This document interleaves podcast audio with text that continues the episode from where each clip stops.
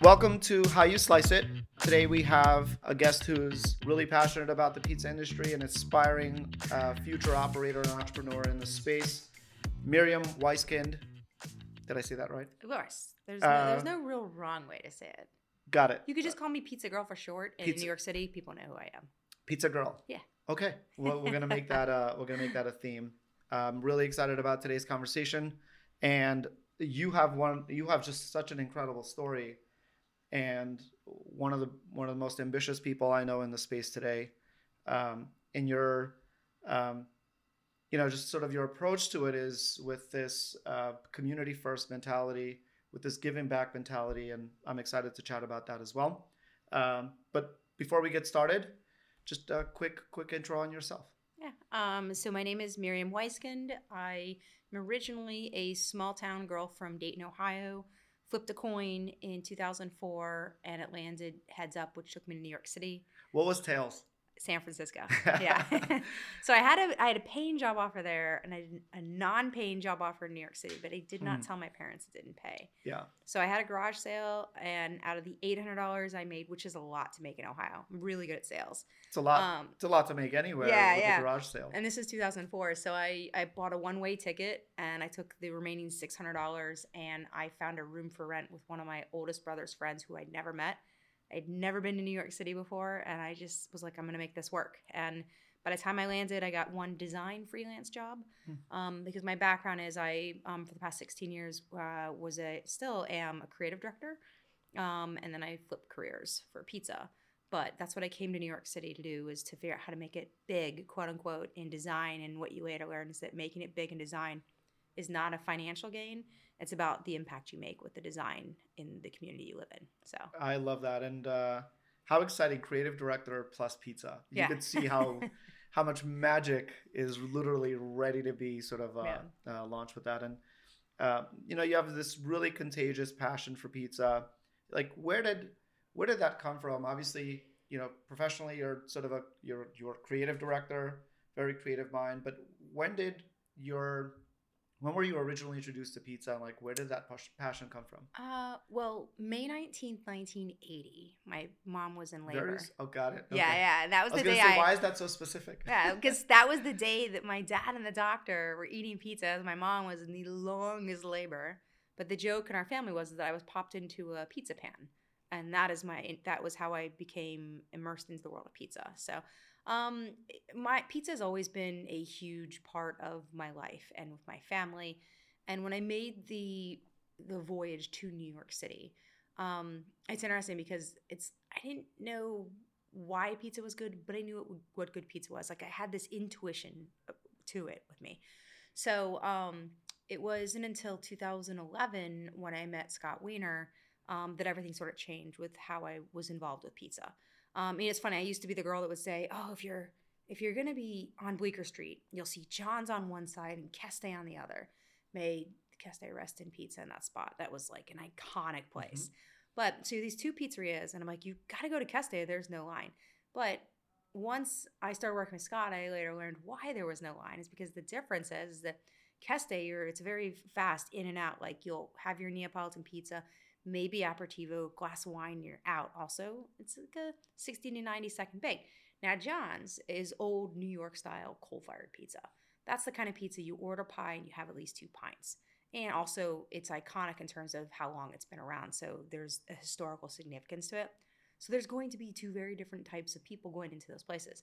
Maybe in the one that would go into one and then go right into the other because why not? Why oh, not? wait, that's also known as a pizza tour. um, but so what happened was in 2011, I, or 2010, I did the New York City Pizza Run, which is where you would run a loop around Tompkins Square Park, eat a slice of pizza, run a loop, eat a slice of pizza, run a loop, eat a slice of pizza. In my case, after that final loop, I'd eat more pizza because uh, I think Pizza by Certé, which is I think the greenest pizza in New York City. That's right. Um, they were the the sponsor. So we were eating. I was like, and it's funny because the I was the New York Times interviewed me, and I'm like, it's really hard to eat good pizza and run and not like you know throw it all up. But I never ever threw up any of my pizza. But so what happened was I won that year. They gave the female winner a pizza stone from pizza school Mhm. and they gave the male winner tickets to a pizza tour. And I'm like, wait a second. There's a pizza tour? How did I not know about this? I've been here for years. I love pizza. So I came back the following year. And after words with Jason, the organizer, he's like, equal prizes. I won my tickets at the same time. I decided to become a freelance designer slash art director. I got my LLC and went off on my own. Mm-hmm. And um, Scott was looking to hire someone to help him with the tours in the city. He had one other person prior to that that helped him, but she lived in Jersey. Um, so at this point, he wanted to have someone to come on board, and he had interviewed a lot of people. But this, the day that we met, it was at John's on Bleecker. We had meatballs, and we had a pizza, and I'm like, this was this was like home slice love at first bite. So uh, he and I just clicked, and he's like, listen, you might not know everything there is about pizza, but he's like, you know what good pizza is, and you've got the personality for this. So I was terrified. I'm like, how am I going to remember? You know, I went on his tour. I'm like, how am I going to remember all this information? And I would sit there and I'd try to memorize the notes. And then I'm like, it's not about memorizing it. It's just about really understanding it because it would become my job to tell not just his story, but really it was the story of pizza in New York, the evolution and the history and the science and how it how I connected with it with 16 strangers from around the world. So um, every Friday from 2011 until the pandemic, I led a public pizza tour, and it was the best Friday of of every single week. Best job in the world. Oh yeah, I call it the best paid hobby on the planet. Um, yeah. And then later on, I started to to run the corporate events for him, um, which was a little bit different. You know, you you kind of you're catering differently to the people there, and you know, you take them on a bus and you wine and you dine them and you teach them everything about pizza, but you have to figure out a way to connect with them because mm-hmm. they're there to like, I mean, they're not going to Nobu for sushi. They're going on a pizza tour because it's way more fun. Not to judge Nobu, right. but I mean, I am a hugely big fan of pizza. Um, but so I also trained his other guides and helped him build up the business. But for me, he'd always encouraged me to bake pizza. And I was like, ah, no, I don't need to and it wasn't until um, I think it was I I was dating somebody and she had said you're gonna go bake pizza at my boss's uh, boss's house in Connecticut. It's a wood fired oven. I was like, oh my god, I don't know how to use this oven. I mean, I'd thrown a piece of dough in a Kestes oven and be like, guys, watch how the dough it blows up and then it comes back down. And then I'm gonna brush. I'm gonna use it to brush this the hearth of the oven and get ash all over. I'm gonna serve it to you, and that's what the first pizza was really like: ash covered bread. So um, I'm gonna I'm gonna pause you there for a second because um, I think not enough people appreciate the art of making pizza and how much of an influence or an impact the different components of making the pizza have on the final product. Yeah. One of those largest contributors to the final product is the oven. And there's all types of ovens. There's the coal fired, there's wood fired, there's the deck ovens.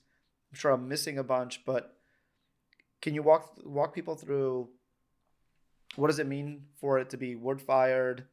What kind of product is usually sort of coming out of that oven relative to what you would see for a, like a traditional New York City pizzeria with mm-hmm. a deck oven?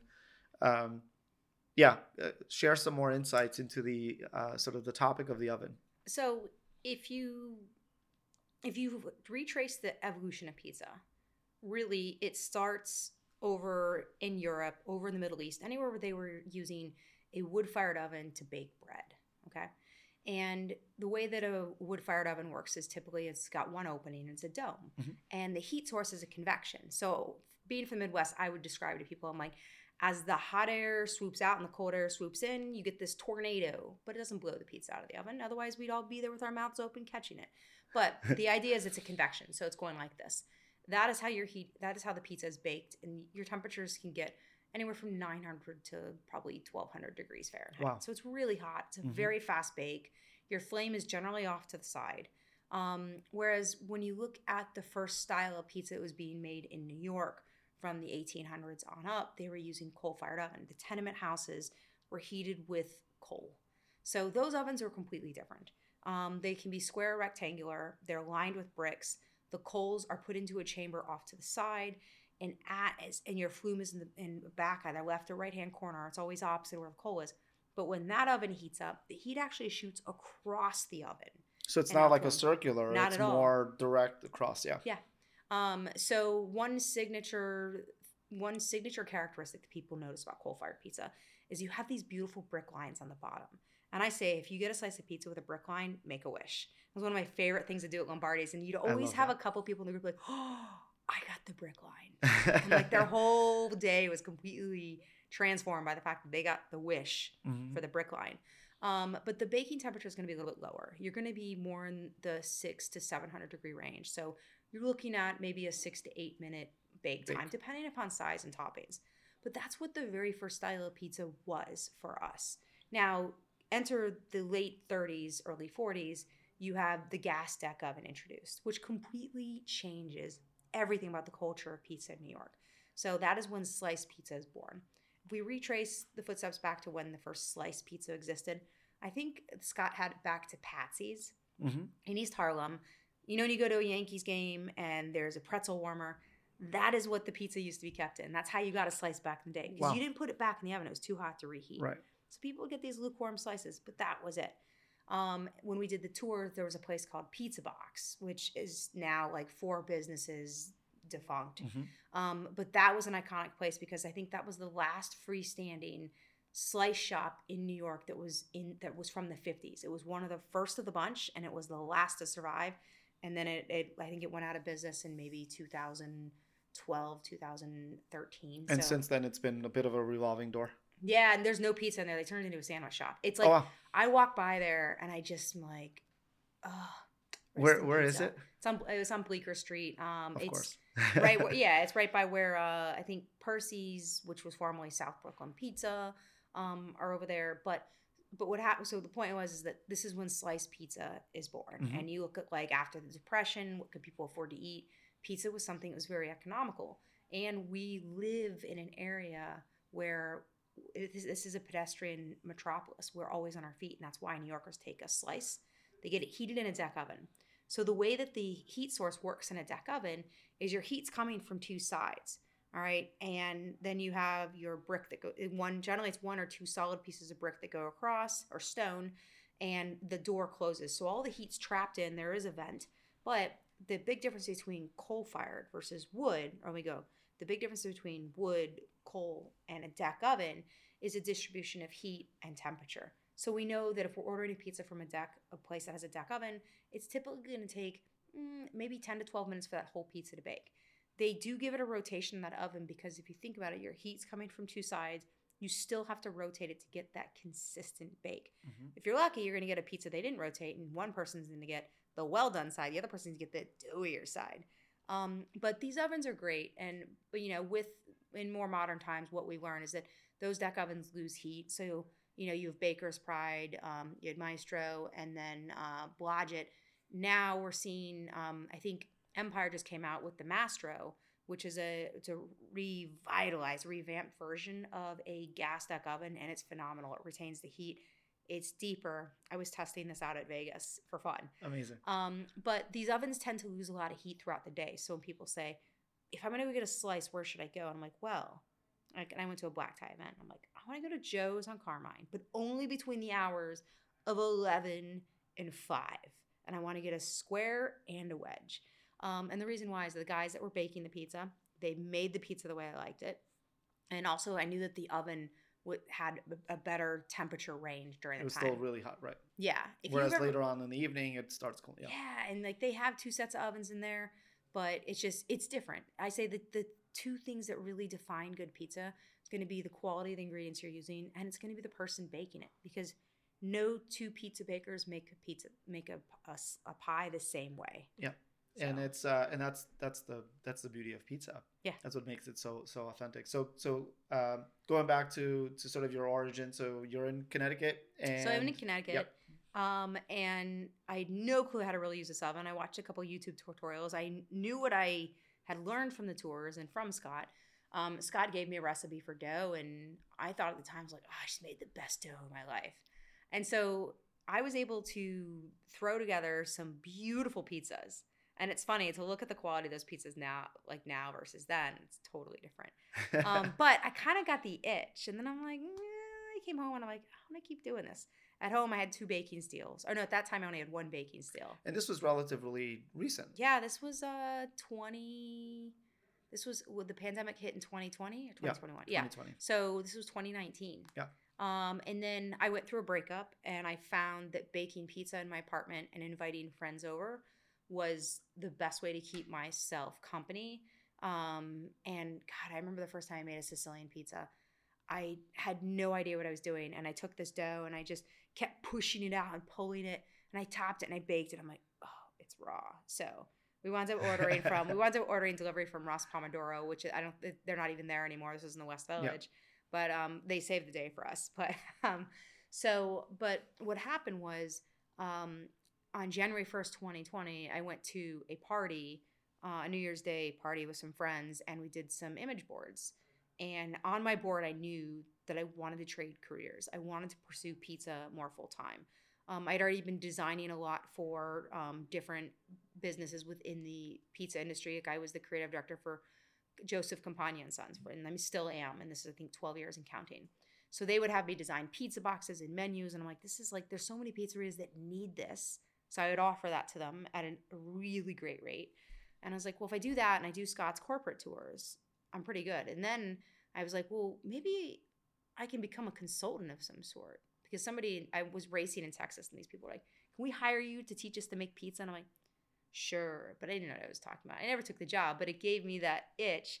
So what happened was um, I went around and asked a bunch of different pizzerias if I could get a job just to bake pizza. I wanted to learn and I got turned down by a lot of people, but the one person who said yes was Paulie Gee's. Yeah. So I wound up with the first night I was there, I fired up a pie, and he's like, "Listen, I, you know, I give you a job, a paid job if you want. It's not going to pay the way that." You know, as a as a creative director, you're, you could be making upwards of 150 dollars an hour, and it's the restaurant industry is very different. Yep. And I said, it doesn't matter what this pays. I like, I really love this.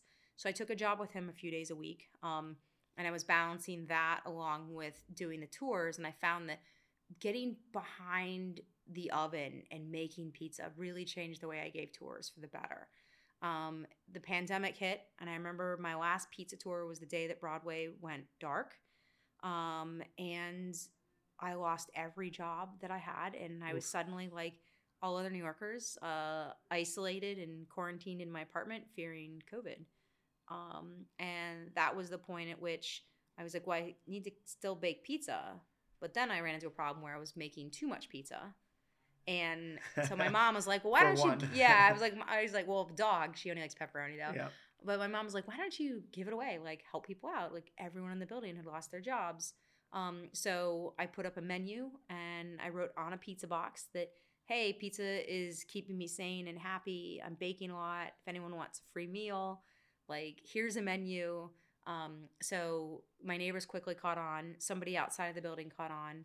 Um, they started ordering, and then I started documenting on Instagram. Um, and then I guess you should say the rest is kind of history. I went from baking myself two pies a night to four pies.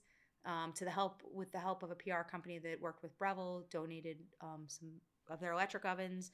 I went to 20 pies a night. Um, and this is all from your apartment. all from a, like a 250 square foot apartment. You're just like running a pizza shop out of there. Yeah, they I called it a speakeasy. I didn't lower it from the window, but you would see people lined up outside. Um, at one point, there was a three month wait for my Sicilian pizza. Oh my god. Yeah, I did finally figure out how to make Sicilian pizza. Um, and even to this day, I'm still perfecting, or it's just like crust fecking, crust fection, crust fecting the job. Um, but I wound up baking uh, before I took over a restaurant over 5,000 pizzas out of my apartment. And the whole thing with my pizza, and this was inspired by mom, my mom, it was, you know, to do good and help others, is that if you didn't have a job, if you were a first responder, or if you were just feeling sad or you needed to send somebody a reason to smile, they could come to my doorstep and I'd give them a free pizza. Over 5,000, no charge, all donated. Not all 5,000 were free. Right. But I baked over 5,000 and I Mhm. would say probably 30 to 35% of those were free. Amazing. People paid pies forward. Yeah. So that's how I was able to keep going. Um, because at the time I was one of those, I think there were 300,000 New Yorkers that couldn't get any unemployment benefits.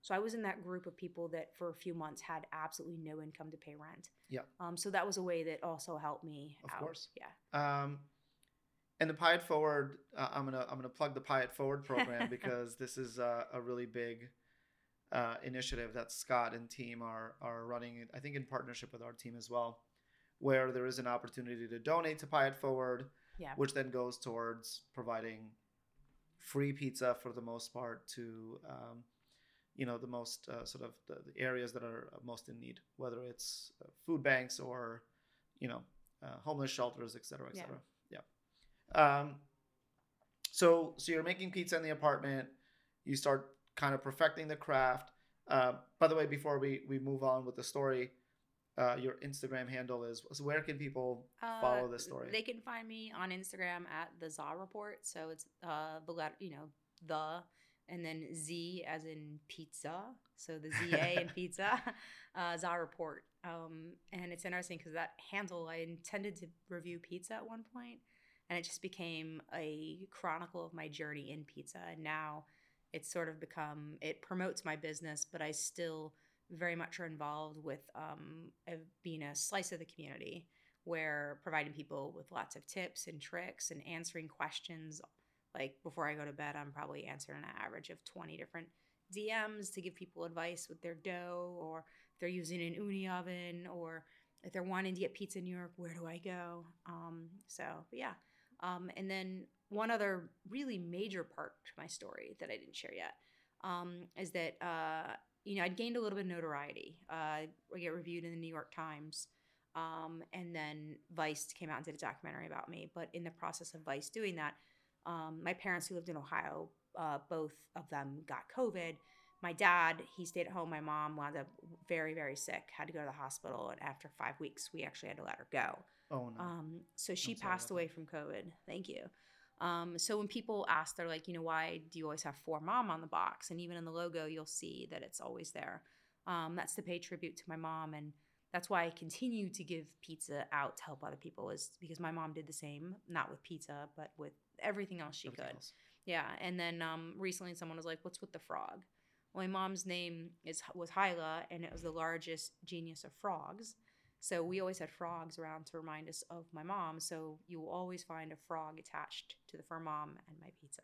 I love that. Yeah. That is uh, that that is incredible, and um, you know, you kind of are now taking this passion, uh, the lessons from running a pizza shop, a speakeasy pizza shop, um, and you launched like pretty awesome crowdsourcing campaign because we're now on a journey Yeah. to launch a pizza shop, Yeah, a did full a- blown brick and mortar pizza shop. I did one of the largest raises for a restaurant in the history of Kickstarter. Uh, I raised almost hundred thousand dollars um, with the help of the community and anybody that had been inspired. Um, and it was huge. It also, you know, I look at that campaign as it's important in inspiring other people in the restaurant industry to see what's possible with um, with crowdfunding, and you know that you can achieve the dream no matter how large or small it might be if you really are passionate about it and you believe in yourself. Absolutely. Um, and you now are taking this investment Yep. and exploring options to to launch a pizza shop. The one one thing that's pretty fascinating that I learned even preparing for this conversation is uh, that there's only a handful of women-owned pizza shops in New York City. In fact, this number is declining. Yeah, As small as it is, it's actually coming down. On on my on my page here, I have seven yeah. but before we started recording you told me that it's actually less than seven Yeah. now and and so you know talk talk to me about the importance of that for you and setting an example obviously for for the rest of the community and like you know what sets you apart in the industry from other from other pizza makers Yeah. Um, we say the number. I think when I did a list and I, you know, cross checked between Scott, Adam Kuban, and a couple other people in the industry, we were only able to count seven. But it's kind of a gray area because what do you count as a as a pizzeria that's opened by a female? In my opinion, it's something that's not inherited. It's something that somebody has built from the ground up without the major support of partners or without without any men. So it's fewer than seven. And we also just lost uh, John's on Elmhurst and Totonno's.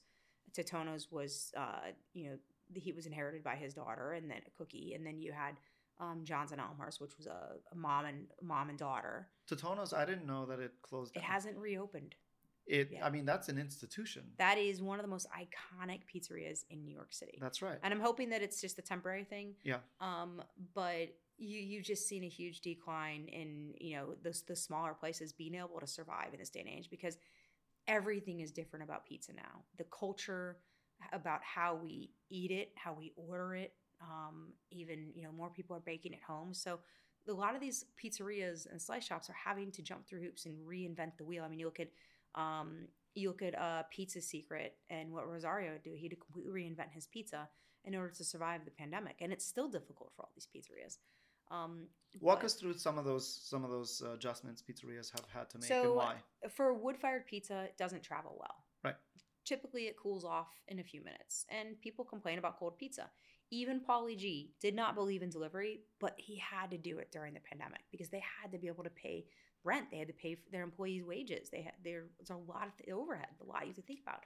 So I know that Rosario um, and David uh, David Sheridan Wheated another person reinvented the wheel how they were doing pizza um, but they changed their pizza to adapt to delivery. So you're using different cheeses, you're using different mechanisms so that when that pizza is put into a box and it's sent out for delivery, that people are going to get it while it's at the very least warm. It's a, it's a it's a better quality product that's delivered, but it means it needs to be different than It the needs to be product you're making in the store. Yeah, I remember when um, Roberto started doing delivery at Keste, I was shocked. I'm like, I I'm like I'd be so sad if I didn't get this hot. But it's the thing is that's a huge amount of revenue for those businesses. It's huge in this day and age. It's hugely important. Now I think one of the places that they sort of begin to suffer is when you have these third party delivery companies deliver for them. Mhm. So um, you've like DoorDash, Uber Eats, um, Grubhub. Grubhub is it I, I don't know how many times I've seen on Instagram somebody there's a, a friend of mine, Mikey, he's like, I just got this pizza delivered and they tipped the box upside down. And you just see all and I think he maybe it was like Emmett's, but it was which is an which is a very nice pizza to get delivered and to see it like that is just heartbreaking. But you just see all the little Because they have those bags that they put on the back and Yeah. then just like slide the pizza inside like a book. Yeah. In a book bag. So and then, I'd you have know, people I'd have people order from the apartment. Yeah. And say, I'm gonna send a delivery service. And I was like, no. I don't want my pizza traveling like that to you. It's gonna get destroyed. Cause like my Sicilian pizza, um, if you get the smaller ones, that thing can slide. I can't afford a custom box yet, but Right. like that thing will slide around everywhere. And I'm like, you're gonna get the pizza and it's gonna be completely destroyed and it'll destroy my art that I'm creating for you. So um, but David with uh, Wheated, he's now doing. It's like it reminds me of Sam's on Court Street, and there are only, I believe, two pizzerias in New York that make that style pizza. Uh, New Park Pizza and Sam's on Court. They have coal fired oven that's converted to natural gas, meaning they welded the door shut. They put two gas lines in, and you get this pizza that has that signature coal fire crunch, but that New York chew. So in comes David, who's like a have to try huge bread guy. Yeah. So he was doing. I used to say, oh, he's making wood-fired pizza in an electric oven. I think uh, I don't, I don't remember what oven he was using, but he just replaced them with some other company. I don't think anyone else in New York has. But he is pulling out some of the most banging pizza out of these ovens, and it takes you to one of those two places. Uh, he's such a smart guy. He had me putting, I think, Korean a Korean cabbage kimchi on top of his cheese pizza, and I was like, "Really, David?" He's like, "Yeah, it's good." um, but I'll I've been over there and I'll I'll hang out with him and just make bread during the day. Yeah. Um, and just talk to him about experiences and, and learn. But um, he is I think the pandemic was a gift for him and that it taught him how to quote unquote pivot without poking fun at friends. Uh, pivot, pivot. So, um, but it reinvented how he was doing pizza in the absolute best kind of way. And that is a pizzeria that I say it's like it's a hidden gem. You got to go out to Ditmas to try it. And also, he has one of the most, one of the largest and best collections of Scotch whiskey and bourbon in all of Brooklyn. oh wow. Okay. Yeah. We're gonna Yeah. have to go check it out. yeah, definitely. Um, is there a risk to pizza shop owners who have a premium product, in essence, in art? Because look, not all pizzerias are created equal. There's the pizza shops that are built for takeout and delivery, uh, Mhm. for the most part. They're they're made for off-premise consumption. You know, in New York, it's sort of the traditional corner, sort of New York style pizza shop. And then there's like the masterpiece sort of locations. Paulie Gee's is an example. But when that product is changed for delivery, um, do you think there's a risk to the consumer, like to the shop, if the consumer's interpretation of the product is now different than what it would be if they were actually to go and walk in and sit down? Yeah, I think that it's all about what expectations are set for your customer. Um, there's always a huge risk. Your your product is going to change the second it leaves your door. And that's why I, you know, when I first decided I want to open a pizzeria, I was like, I'm just going to be like a 350 square foot like shop that you can take you can take these wood fired pizzas to go. And then I realized after you know, taking over a restaurant, I saw the importance of people sitting down to eat the pizza while it was fresh out of the oven.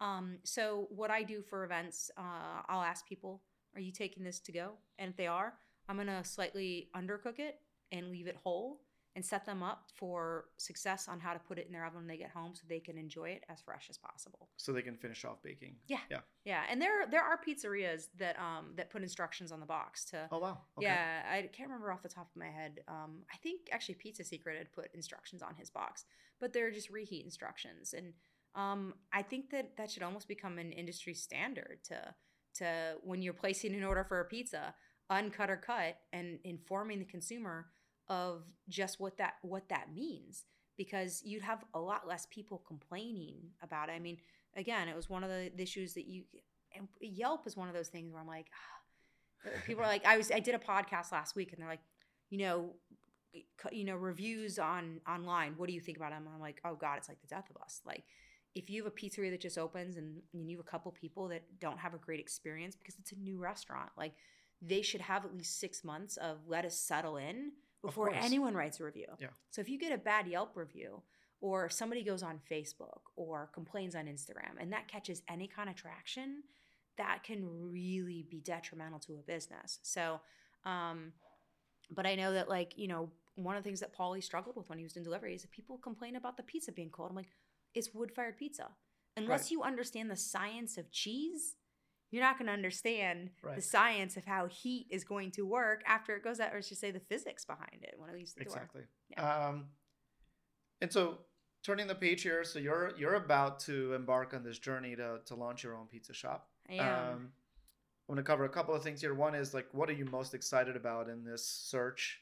I know you're exploring a couple of different areas, and you know, walk me through what your vision is for for your pizza shop. Do you have a name for it yet, by the way? um, well, I just it's I probably the Za report, I should say, but Okay. my whole thing is um, it's going to the logo, which let me see if I here we go. Ah, there we go. Have a slice day. Oh, I love this. I brought Can it I have to you. this? Of course. So, but so the logo uh, is a girl running with pizza, and I also brought this for you. So these are my those are my pins for my Kickstarter. Oh, thank you so much. You're welcome. So I These say, will go on my suits. yeah. So the first logo, um, the running girl, that was actually I never expected to get to get to the place where I am today. So that first logo was actually um, another pizzeria in Brooklyn where I changed it to a girl because there were no logos that had women or girls. Was always a boy or It's always like that. Yeah. uh, maybe we have it here somewhere, but it's always I that don't see like any on the wall, chef, but yeah. that male. but yeah. so the whole yeah, it's the the famous chef Yeah. who's got the so um you know I did that logo as like I want to make a point about women in pizza, and I know this is a much broader topic we're going to cover, but there are out of the 2,500 pizzerias in New York City, we know that less than seven are owned by women, which is insane. Yeah. And over the past eight months that I've been you know working to open a place, I have encountered reasons why it's just like you What are some of those reasons? Let's get into it. uh, I think there's definitely gender discrimination. Uh-huh. I think that people, uh, if I walk into a space and I sound like I know what I'm talking about, generally the the real estate broker and and, and there's always two people there um, when I'm looking, but they're like, oh wow, she knows a thing or two. I was like, yeah, how big is the pipe for the gas? Because I'm gonna have to rip that out and put a larger one in in order to get the amount of gas I need for my heat, restaurant. yeah, yeah. yeah. I'm like, that's for res- that's residential. So there are a lot of or like when you ask questions about property tax, they're like, oh, you know about this? I'm like, well, yeah, yeah. I've been taught about these Yeah. things. Yeah. So or like how many how many dwellings are in the building? Because like I think it's over ten. The property tax changes so drastically, Right. and that can be huge for a business, or it could be like also break the business. Um, but uh, I think I've had a lot of experiences with real estate brokers who didn't take me seriously. Um, people who are like, "Oh, you'll definitely be your personal guarantor," and I'm like, "No, I won't." Like, well, we won't give you this place. I go, then I don't want this place. Like, Yeah. I know what that means. Yeah. Um, even the good guy clause. There's, you know, these are things we're talking about property. Um, I looked at places where people are like, we want two hundred thousand in key money, and I'm like, for what? You're you're in debt. Yeah. Your your pizzeria is shut down. This equipment in here is worth pennies on the dollars, and the biggest problem is I have to actually redo what you did because it's a huge factor in why your pizzeria did not succeed. You remodeled it in a way that did not sell pizza. Yeah. You were selling booze in a neighborhood that didn't need booze. Yeah. Like that's so um I mean, that is one of the biggest problems. Um, and um, I don't want to get away from the conversation of why there's such few uh, female owners, but um, one of the challenges that I that I think is facing the pizza industry in general, any operator, any any future entrepreneur, is the lack of insights and data about what the consumer or what the demand side of the business requires in that geography. Every geography is very different. There's Yeah. different levels of income. There's different demographics. Some places are more family oriented. Some places are are not. Um, uh, there's just so many different factors that go into place, and time and time again, I just, I just kind of see operators doing what they would want themselves, but really um, from a from both a pricing or product availability standpoint. Um, so, you know, at, at some point, how do you think about you know making sure that your shop is a good match for the community that you're going to launch in? Uh, so that's something I definitely want to cover, but I, I do want to get back to what are some of the other things you've seen from beyond just the real estate aspect that you think are contributing to such a small representation of female ownership? Um, I you look at when I'm ordering pizza supplies, um, I'll get it. I'll get it uh, specked out from three different places, and you can see who's trying to take advantage of it. And you'll say, you know what, I'm not going to pay this price per bag of flour when this person's offering to me for five dollars less. Or you find out that that person is, you know, selling to, to selling to a different pizzeria at a better rate.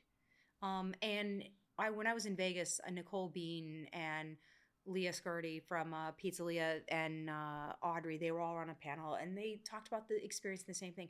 It wasn't until I heard them speak that I started to cross check what I was being charged for things and realizing I was being charged more.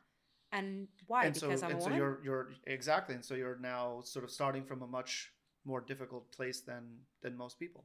Yeah. Um, having not owned a brick and mortar uh, has been a challenge. Um, and I know that there are going to be speed bumps along the way, and it's how it's about how you embrace those bumps and to, in order to learn from them. Um, but I know uh, there's a labor shortage, and one thing that I found is you know one of the most challenging aspects is uh, when you're hiring people for them to actually take you seriously. Again, people are used to a woman in the front of the house, but not back at the ovens. You know, in the pizzerias that I've worked in, and I worked in, I also worked in pizzerias in college and high school, Mhm. but it's just, I feel like there's always like the locker room talk. There's the bros, and it's it can be very uncomfortable for a female to be in that space. Yep.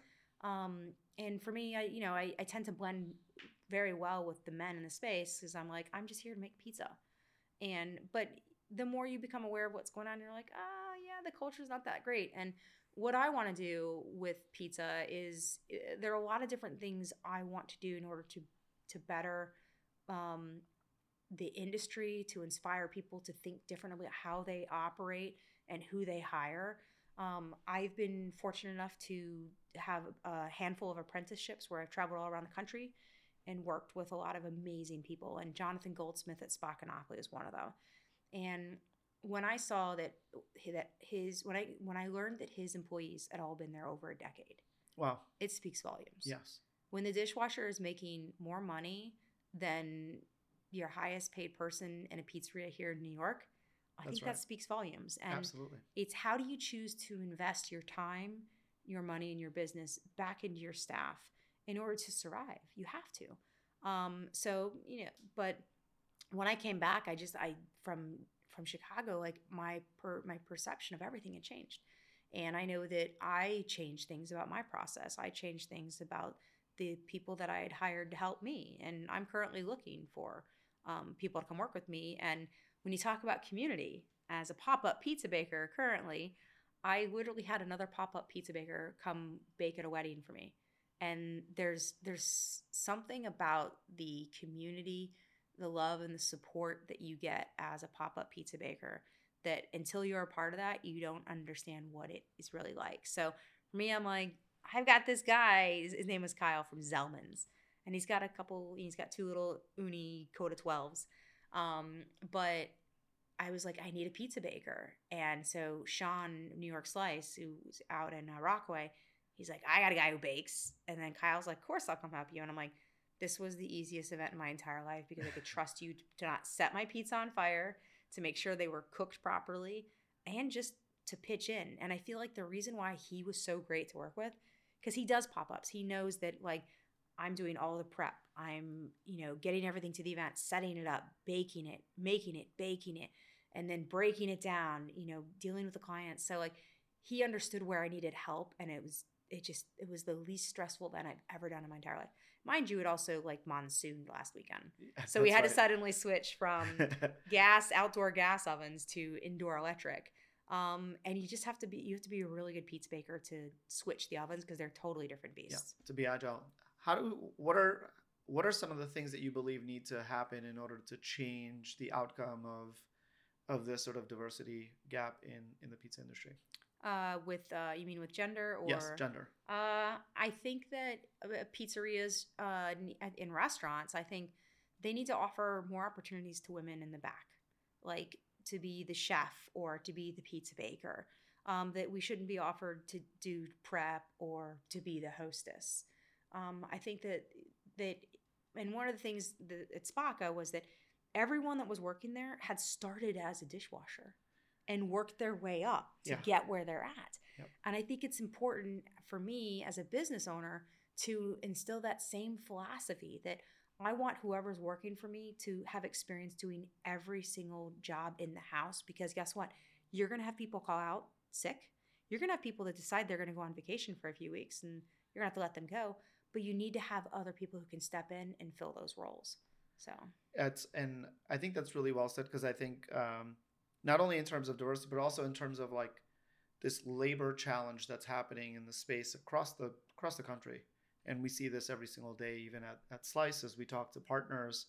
Um, one of the common themes is sort of this lack of access to labor.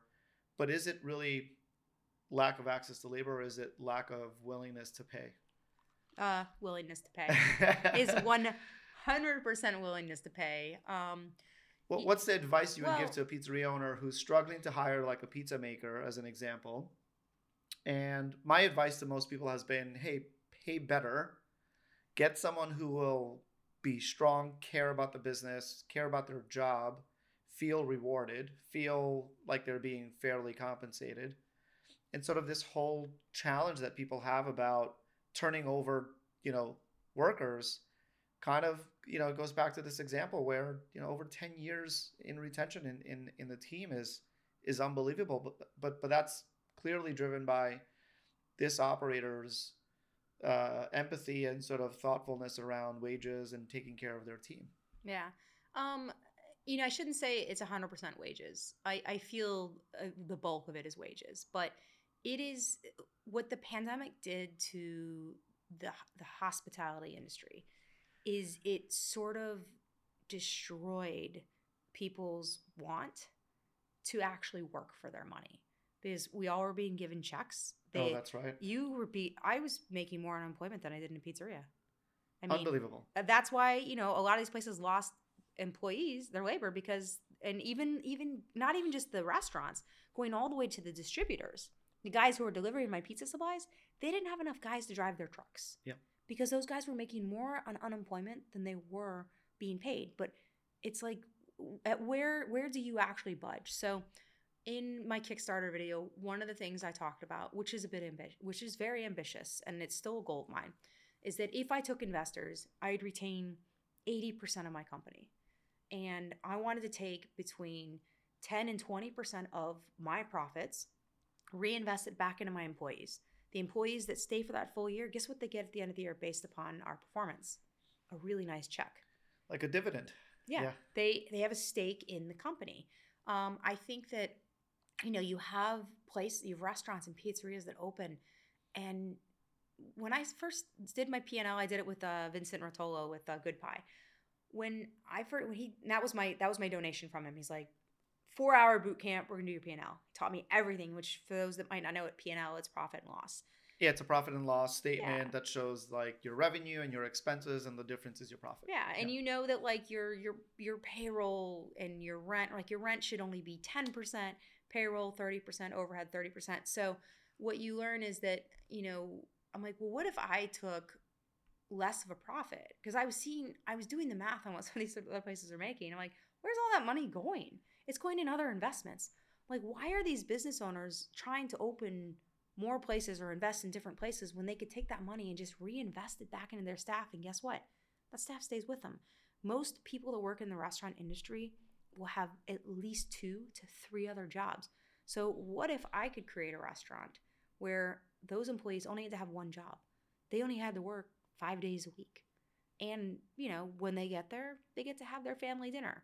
Their families come in, we feed them. So, but I, I really value the idea of the people that I hire don't work for me, they work with me With they are family. And I think that when you have more operators that look at their business through a different lens, to think, how can I really take care of these people and treat them like family? Only then are you going to see change with them. And also, your customers are going to feel that energy and they're going to want to support a company or a restaurant or a pizzeria that does that. Um, there's a place in Brooklyn in Park Slope called Pasta Louise and it's one of these few places you walk in and the staff's been the same from the start but Mhm. they're taken care of very very well and Yeah. it's a good job I mean, think about this, uh, especially for pizza shops uh, and restaurants for whom delivery is a big part of their experience.